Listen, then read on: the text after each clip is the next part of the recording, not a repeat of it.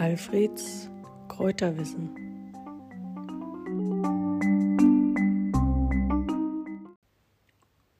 Fenchel, Fenchel ist nicht gleich Fenchel. Es gibt den wilden Fenchel, der in Südeuropa zu Hause ist oder war. Und daraus entstanden der Gemüsefenchel oder auch Knollenfenchel und der Gewürzfenchel oder auch Gartenfenchel.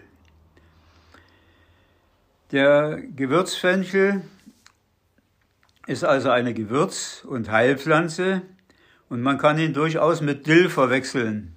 Allerdings wird er wesentlich höher, wird, der Gewürzfenchel wird bis zu zwei Meter hoch und ist mehrjährig bei uns.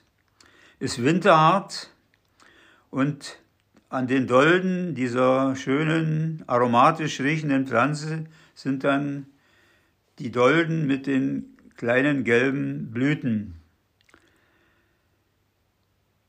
Daraus entstehen dann die sogenannten Fenchelsamen, die eigentlich keine Samen sind, sondern die Früchte.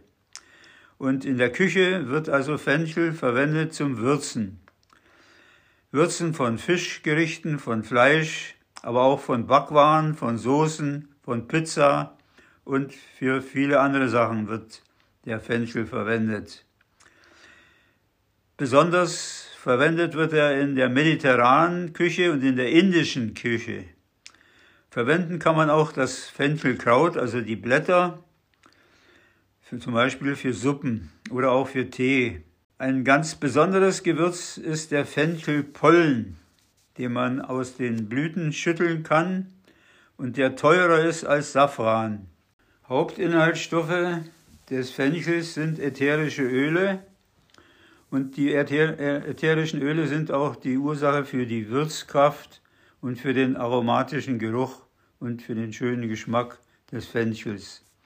Es ist aber auch eine Heilwirkung vorhanden. Die Ägypter, Araber, Chinesen, Griechen, Römer, alle kannten sie schon Fenchel als Gewürz- und Heilpflanze.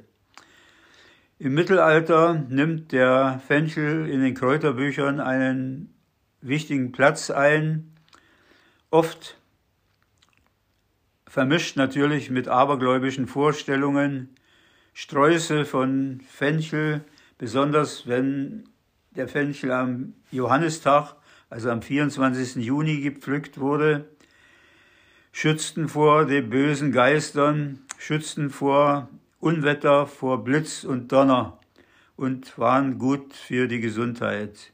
Heute glauben wir nicht mehr an den Schutz vor Blitz und Donner durch den Fenchel, aber die Gesundheit wird geschützt und man kann viele Krankheiten mit Fencheltee äh, lindern.